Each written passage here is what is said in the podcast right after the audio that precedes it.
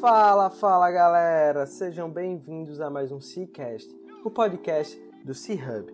Eu sou Guilherme Oliveira, fundador e CEO do C-Hub Coworking, e estamos aqui em mais um episódio do nosso podcast. Nós acreditamos que um ecossistema conectado, ativo e forte é o caminho para construirmos um ambiente de negócio que todo empreendedor deseja estar inserido. Compartilhando informações e experiências, esperamos estar ajudando a todos que estão nessa missão conosco. E toda semana trazemos aqui um empreendedor que está disposto a colaborar conosco nessa missão. Antes de darmos start à nossa entrevista, gostaria de fazer um pedido. Para nos ajudar a levar esse conteúdo e outros para mais e mais pessoas, tira um print da tela do seu celular e compartilhe nas suas redes sociais. E não esquece de marcar arroba Isso vai ajudar a gente demais a chegar no ouvido de mais e mais pessoas. Simbora para mais um episódio.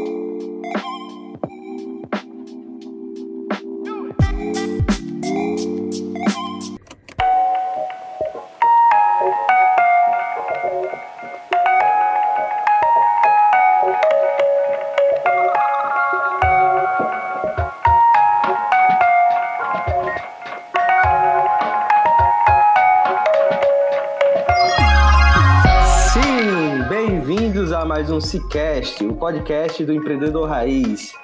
Hoje estamos aqui com Luana Vandeci. Ela que é engenheira de computação, mestre em ciência, tecnologia e inovação e o melhor de tudo, empreendedora raiz. A Luana é fundadora da Blind Dog, uma startup potiguar que vem fazendo um belo trabalho e no mercado que eu acho fantástico, que tem seus desafios como os outros, mas eu acho que quem empreende dentro desse mercado de hardware é um empreendedor que está é, com desafios um pouco mais complexos. E hoje a gente convida a Luana para falar um pouquinho sobre esse mercado e da trajetória da Blind Dog. Luana, muito obrigado por ter aceitado. E se apresenta para o pessoal que ainda não te conhece e, e dá uma introduçãozinha desse, da, da Blind Dog. O que é que vocês fazem? Fala Gui, e aí galera, um prazer estar aqui com vocês, top mais um convite. Então, eu sou Luana, sou engenheira, é, sou engenheira da computação, mas sou totalmente focada em hardware. Não sou dos 90% que vão para o software, querem criar um novo Facebook. E desde sempre eu fui muito ligada nisso de, de criação de circuito e apaixonada por animais. Aqui em casa sempre teve cachorro. Então, após passar por uma situação com a minha própria cachorra, que ela é cega, ficou cega, e procurar soluções no mercado, acabei não encontrando. E aí acabei usando os meus conhecimentos para a criação do primeiro protótipo da Blind Dog, que foi num, evento chamado Startup Weekend que é de empreendedorismo, você chega lá, vê alguma ideia, acaba montando uma equipe e tenta botar o um negócio para frente. Então, o que, é que a Blind Dog faz? A Blind Dog ajuda os cães cegos com um dispositivo que ele é acoplado na coleira. Então, sempre que o animalzinho estiver andando, estiver chegando perto de uma parede, de um móvel, o dispositivo vai vibrar e aí o animal, por associação, ele entende que aquilo é um alerta, um sinal, e aí ele vai e, e muda o percurso. Então ele consegue ter uma vida completamente normal novamente. Legal. Eu conheci a Luana uh, em, foi em algum dos eventos aqui dentro da comunidade de inovação. Como no episódio passado a gente entrevistou o Felipe da Fixit, a Blind Dog surge também de um Startup Weekend. Então é muito legal. Então, para você que ainda não conhece esse evento ou os eventos de tipo de hackathon, corre lá que com certeza vai mudar a sua vida. E Luana, esse mercado de cão cegos, ele é um mercado grande. Como é que fala um pouquinho desse mercado pra gente? Acho que pouca gente deve conhecer, nem tem acesso a essa realidade. Olha, é, o mercado de cão cego acho que foi uma das coisas mais difíceis que a gente teve para mensurar. Porque o mercado pet ele é, ele é gigantesco. O Brasil já chegou aí no no segundo maior mercado mundial, ficando atrás só dos Estados Unidos. Então, é um mercado realmente grande. Mas o número de animais cegos, esse número, olha, se alguém estiver escutando, encontrar, me manda que, olha, dou uma recompensa boa. que a gente realmente mudou aí, a gente rodou, rodou, rodou, rodou e não existe. Então, como é que a gente chegou a uma estimativa? Nós fizemos é, uma pesquisa em cima de todas as doenças que levam o animal à cegueira, é, glaucoma, etc. E fomos descobrindo os percentuais de animais que adquirem cada uma dessas doenças. Então a gente pegou as doenças que mais causam cegueira, que são a catarata, o glaucoma. Fizemos toda uma estimativa em cima dos números que tinham cientificamente dessas doenças. Então a gente chegou no, no número de aproximadamente, no Brasil, por exemplo, a gente já tem mais de 60 milhões de cães no Brasil vivendo em lares, cerca entre 4 e 7 milhões, por essa estimativa, são cegos ou vão ficar cegos ainda esse ano. Então é um número que, que ainda não é nem 10% assim, do número total de cães, mas é um número bem maior do que muita gente imagina. Isso é interessantíssimo. Eu, eu lembro desse desafio de vocês de estar tentando estimar esse número, mas essa saída que vocês pensaram foi muito interessante. E o mais legal é como vocês desenvolveram essa solução, porque acaba sendo uma solução simples, é, um pouco mais complexa que os seus concorrentes, né? Você concorre com o Bambolê, boa parte dos momentos. E vocês fizeram lá essa coleira com um sensor de distância que o, o cachorro ele aprende com a vibração que ali vai ter um objeto. Então, foi muito fantástico essa sacada. E legal esse processo que vocês conseguiram validar. Você validando no, no, no teu cachorro e passando é, isso em uma escala maior. Eu queria saber como é que foi esse processo de prototipagem e validação. Rapaz, a, a gente demorou um ano só fazendo alterações de hardware, porque quando eu iniciei o primeiro protótipo da Blind Dog, a gente começou com alguns sensores diferentes do, dos atuais.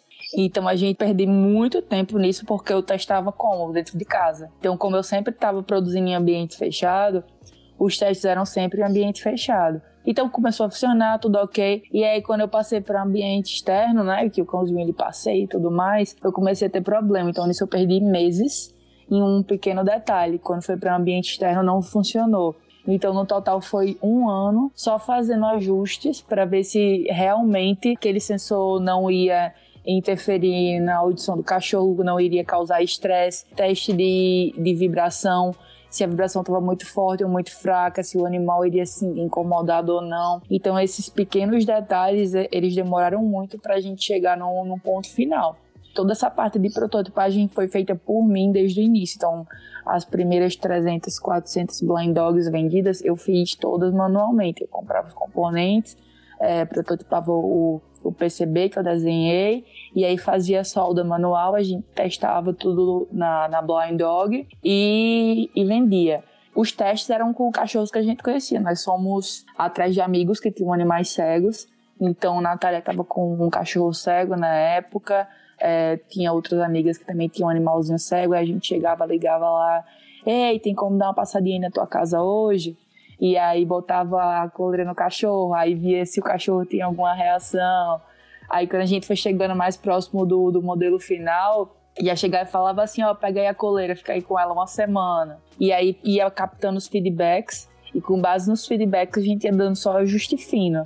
Então quando chegou já nessa parte de ajuste fino, já tava tudo ok, então a gente já sentiu, ok, agora vamos, vamos jogar para vender, porque realmente os cachorros estão conseguindo entender bem esse caminho de validação que você acabou de contar para a gente mostra que o time do hardware é totalmente diferente do software. Então, quando a gente está ali validando um, um, projeto de software e no máximo dura ali seus três meses, ou deve durar três meses, quando a gente fala de hardware, a gente está falando de um ano. Então, os custos, a dedicação é totalmente diferente. E essa jornada de, do empreendedor durante essa validação, eu imagino que vocês passaram por vários altos e baixos e que ah, aquele sensor não estava funcionando tão bem. Como é que você lidava com isso, Luana?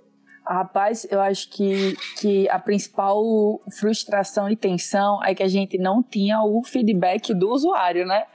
O nosso usuário é um cachorro.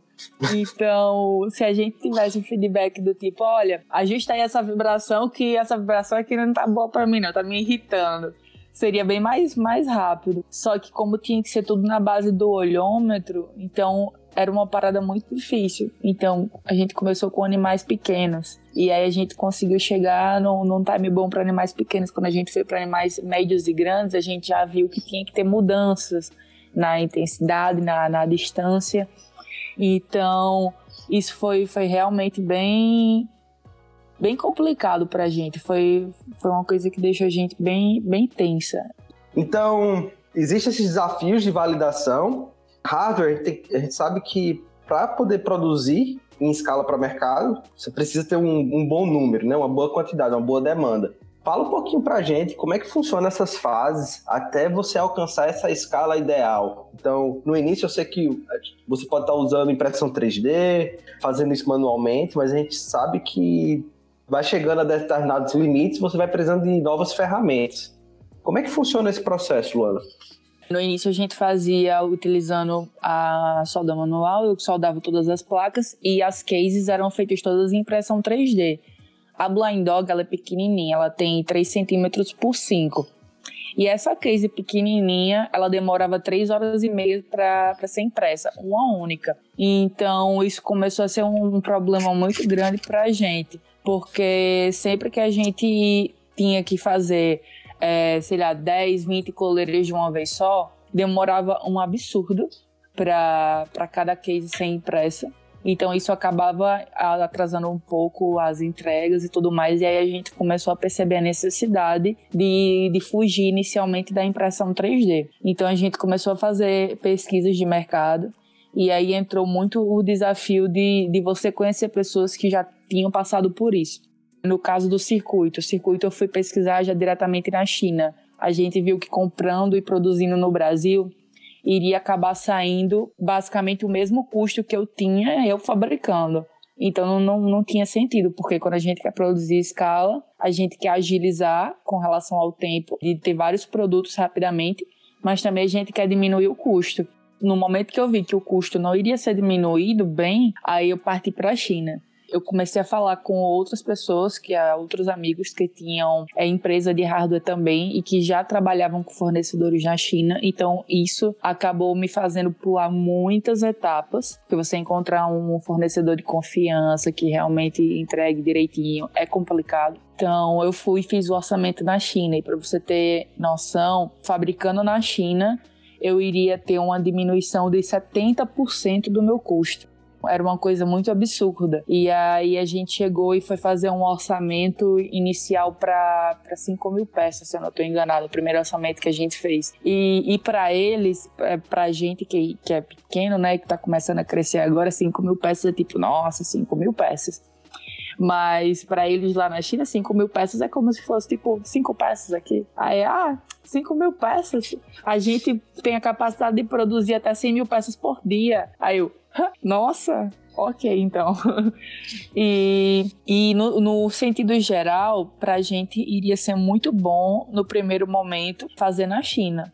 Só que mesmo com a diminuição dos custos em 70%, fazer 5 mil peças demanda uma grana muito boa. E tirando isso, quando chega no Brasil, a gente acaba tendo que pagar quase 100% do valor novamente só de imposto. Então isso acaba sendo um, pequeno problema. Então essa foram uma, da, uma das coisas que nos fizeram ir atrás de investidor nesse momento, que foi justamente para suprir esse custo de, de ir para a China, porque aí uma vez que a gente faz a primeira produção, vai se pagando com, com as vendas os próximos lotes que a gente precisa fazer. Aí a gente foi também atrás do case para fazer por plástico injetável.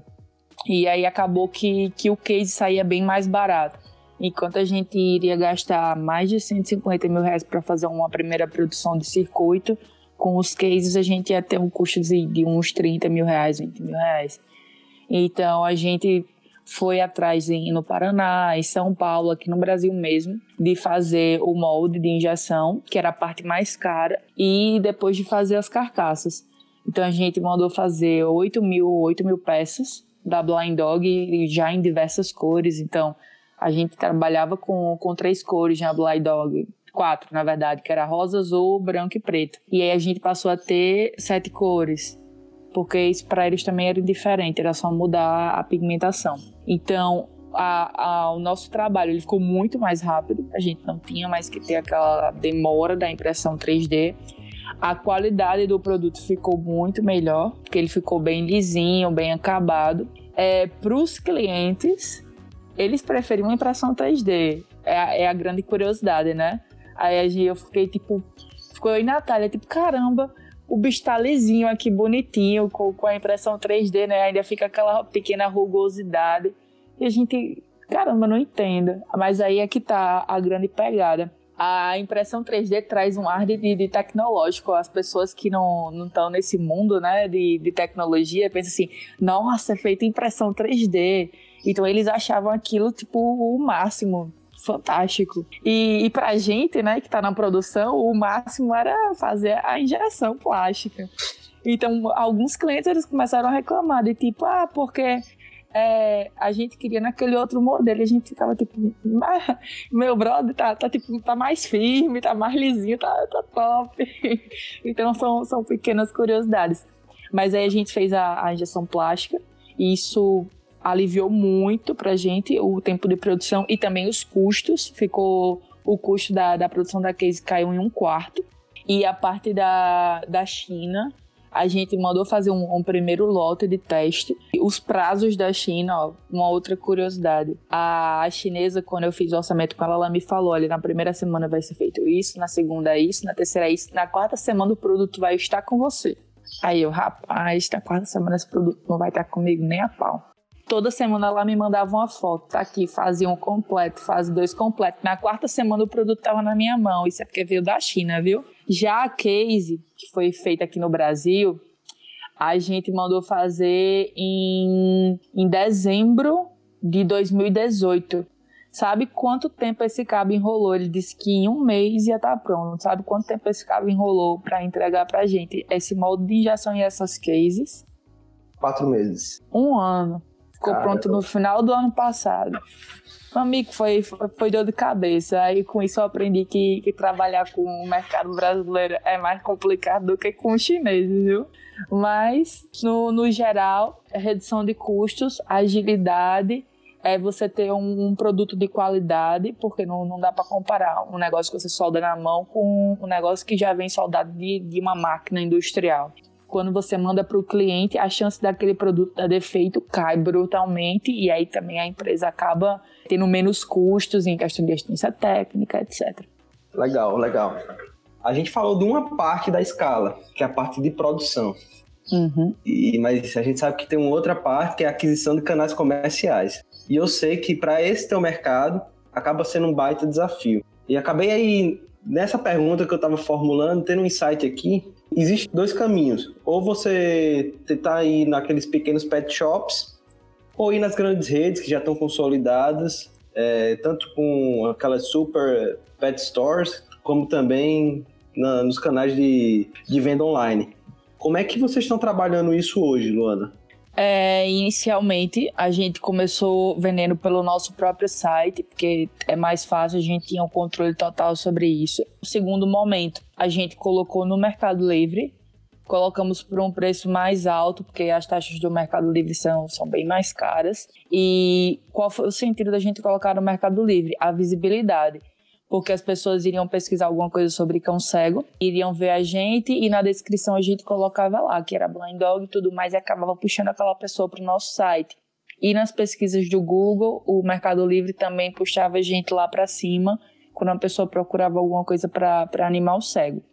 Então a gente começou pelo nosso canal próprio e Mercado Livre. Em seguida, a gente foi é, atrás de começar a colocar no, nos pet shops. Então nós começamos com alguns pet shops menores aqui de Natal mesmo, porque a gente consegue ter contato, a gente consegue ir na loja e explicar o funcionamento para os funcionários e tudo mais. A gente se sentiu mais seguro de, de começar assim. O nosso ponto seguinte era justamente pegar representantes na, nas cidades, porque depois que a gente começou a ficar mais conhecida começou a ter bastante venda, muitos representantes do, do Brasil todo começaram a entrar em contato, dizendo que queriam representar a gente em, em seu próprio estado. Então a gente acabou tendo, tendo essa lista de, de pessoas que poderiam colocar a gente é, nacionalmente. Então a gente começou a, a, a montar com, com o financeiro possíveis propostas justamente para fazer essa expansão para os pontos físicos através de representantes. Com o tempo, a gente viu que, que o representante ele dá uma dor de cabeça gigantesca. A gente fechou o negócio com dois e esses dois eles deram um, problema pra gente tão grande, mas tão grande que a gente percebeu que era melhor a gente ir direto pro, pro pet shop e tentar negociar diretamente com eles do, do que ter esse intermédio, por mais que que as pessoas pensem, ah, mas o, o cara tá na cidade, isso vai poupar vocês de um trabalhão. Mas às vezes a, a, dor de cabeça que essa pessoa dá é melhor você ir lá no estado, você viajar e você bater de porta em porta do, do que ter que lidar. E aí a gente começou a fazer esse plano de colocar inicialmente em São Paulo, Brasília e Rio de Janeiro. Além de Natal, que a gente já tá com, com pets que vendem em Natal. Mas quando a gente tava já para começar a distribuição, começou a pandemia. Então, no que começou a pandemia, as lojas físicas, a grande parte fechou. E aí foi todo mundo pro virtual. E aí no virtual a gente já tava. Então a gente teve que fazer toda uma mudança de planos e acabar deixando essa parte da, das lojas físicas para depois. No, no, que a gente se viu nessa situação, começamos a, a, pesquisar mais sobre B2W, que é colocar em grandes redes como Submarino, Americanas, Magazine Luiza. Então a gente começou a fazer pesquisas para começar a distribuir nesses lugares. Só que aí a gente entrou em uma outra barreira. O nosso, o nosso KINAI, que é o número que mostra que produto a gente vende no, no CNPJ, ele é para acessórios para animais. Só que não existe um KINAI que é só para acessórios para animais, coleiras para animais. Esse KINAI ele está associado à venda de animais vivos e acessórios para animais. Então, esse venda de animais vivos, por mais que a gente não venda, ele proíbe a gente de entrar numa Magazine Luiza, no Americanas, no Submarino, porque eles não aceitam esse KNAI. Então a gente acabou entrando né, nessa barreira e para a gente conseguir botar esse, eh, em outros canais, a gente tem que tirar esse KNAI que acaba sendo nosso KNAI principal. Então a gente acabou deixando esse plano como plano B mesmo e entrando no plano C, que é investir em novos produtos para aumentar o, o nosso mercado, expandir isso. No momento que a gente investe em novos produtos, a gente está em negociação com o João da Polishop então a gente consegue ter, ter a linha para fechar com o João. E aí, uma vez que a gente fechou com o João, a gente acaba pulando essa barreira de colocar em pequenos pets nacionais, porque ele já tem contato já da, da Cobase, do Pets, que são grandes redes nacionais. Então a gente já iria direto para os grandes. Entendi. Não, super interessante. É, a gente vê qual, quão grande é o desafio de você estar tá criando esses canais de comerciais, mas é legal que vocês estão tentando N caminhos e eu, eu, espero ver vocês na Pets, é, no canal virtual da, da Z-Dog também, logo, logo. E a gente caminhando para o final dessa nossa conversa, é, você acabou comentando no início, eu quis deixar isso aqui como easter egg, é, captação de investimento, Luana. A gente sabe que precisa de dinheiro, precisa de capital, tanto para investir na linha de produção, para vocês, ter, vocês terem estoque, como também para investir em marketing, é, campanha de Google Ads, criação de conteúdo. A própria Z-Dog, ela, ela não se considera uma, uma empresa que vende coleira, mas uma empresa que produz conteúdo pet. E como é que você vê esses desafios de ter uma startup no Nordeste tentando captar investimento?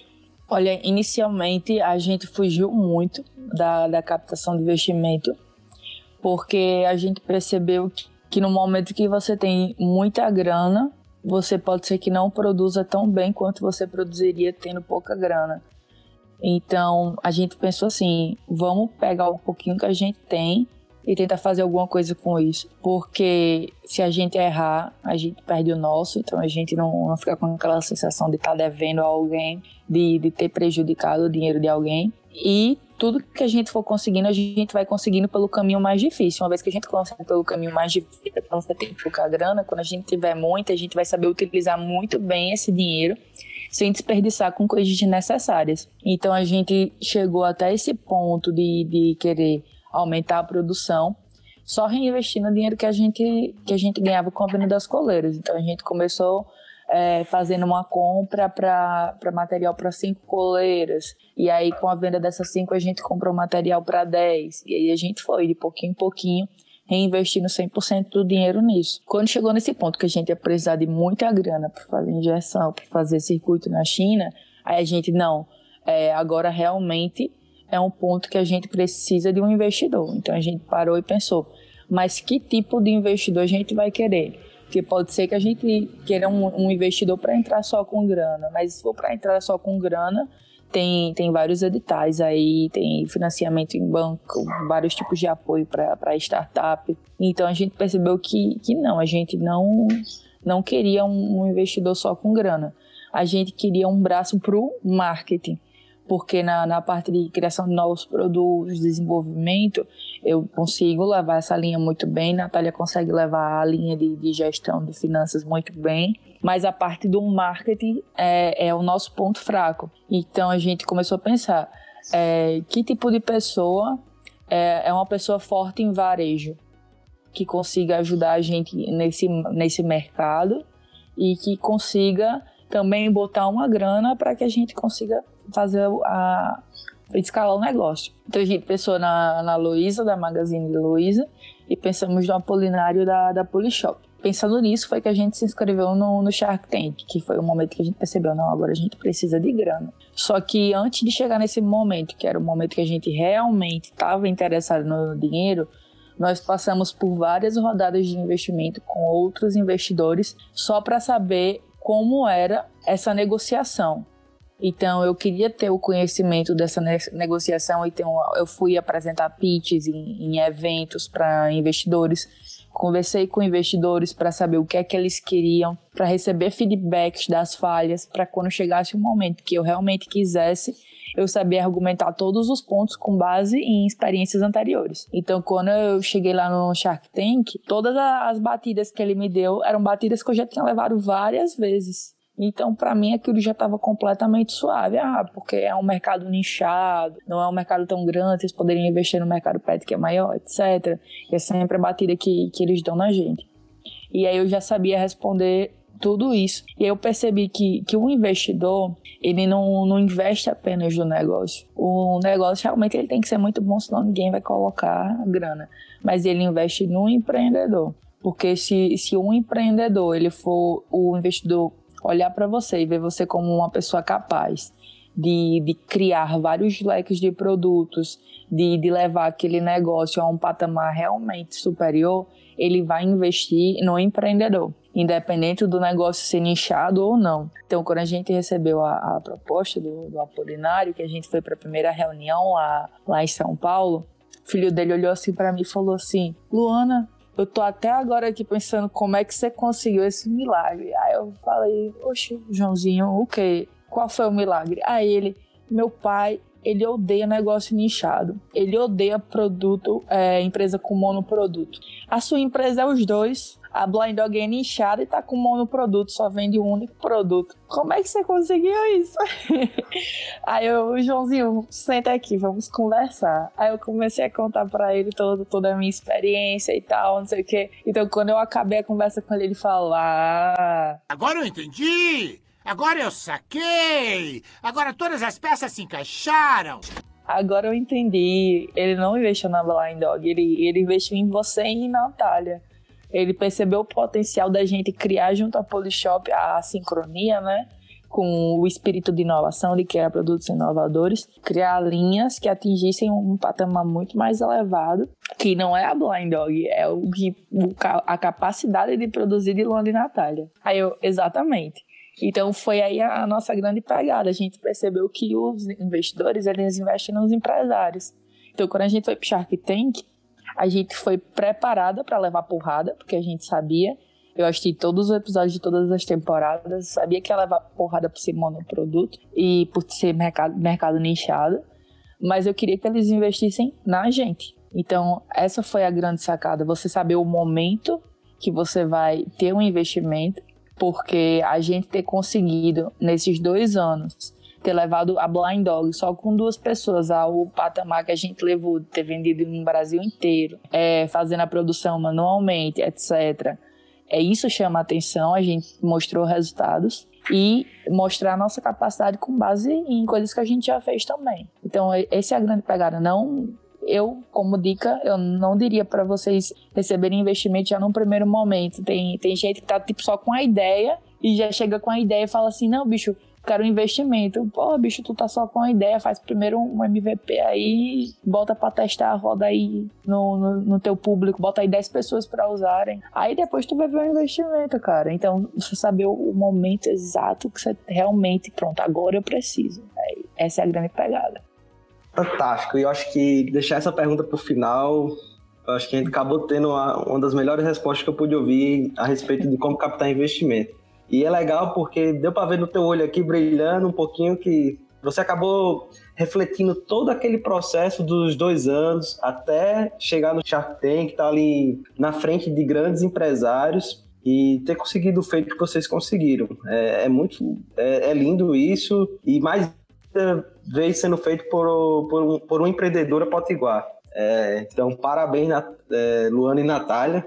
Isso é um outro ponto muito importante, gente. Como ela disse, eles levaram a Blind Dog aonde, até aqui com duas pessoas. Então, nunca entupiram a empresa de pessoas, eles estão fazendo isso de uma forma enxuta. É, colocaram a grana delas na risca, então não quiseram ah, encantar ninguém ali no início, porque elas não sabiam se aquilo iria funcionar ou não, mas conseguiram chegar até onde elas estão hoje e com certeza vão crescer ainda mais. Luana, muito obrigado por ter aceitado esse convite, foi muito bom o papo. E para concluir, você já deu N dicas aqui, a gente nem tem como mais agradecer.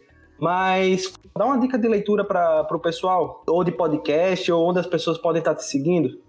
Gui, foi um prazerzão estar é, tá aqui com você. Conte comigo sempre, estamos juntos, você sabe. Vamos lá dicas. Cara, tem, tem alguns podcasts que, que são muito bons, já voltado para esse lado do hardware, onde a galera vai e, e, fala muito sobre a questão de produção, internacionalização, exportação e importação. Eu não estou lembrando o nome agora, mas eu posso te dar depois e você jogar no, nos comentários do, podcast. Eu posso pegar aqui. E aí eu fico devendo essa tamo junto. E se vocês quiserem conversar comigo, a galera que tá ouvindo, é, quiser saber dicas, tirar dúvidas sobre qualquer coisa, conhecer mais sobre a Blind Dog, é, o nosso site é blinddog.com.br, nosso Face e nosso Insta é arroba. É só vir, manda um direct, vem conversar que, que tamo junto aí, pra todo mundo se apoiar, uma grande comunidade. E é isso aí.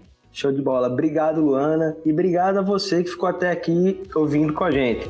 Esse aqui é o Cicast, o podcast do Empreendedor Raiz, e estaremos aqui na próxima terça-feira. Este foi mais um episódio do Cicast e fico muito feliz por você ter ficado com a gente até aqui. E vou fazer aquele pedido novamente. Se esse conteúdo fez sentido para você, compartilhe nas redes sociais, tirando um print da tela do teu celular e não esquece de marcar arroba Coworking. Como eu disse no início, isso vai ajudar a gente de uma forma gigante a levar esse conteúdo para mais e mais pessoas. Valeu, galera. Até a próxima semana.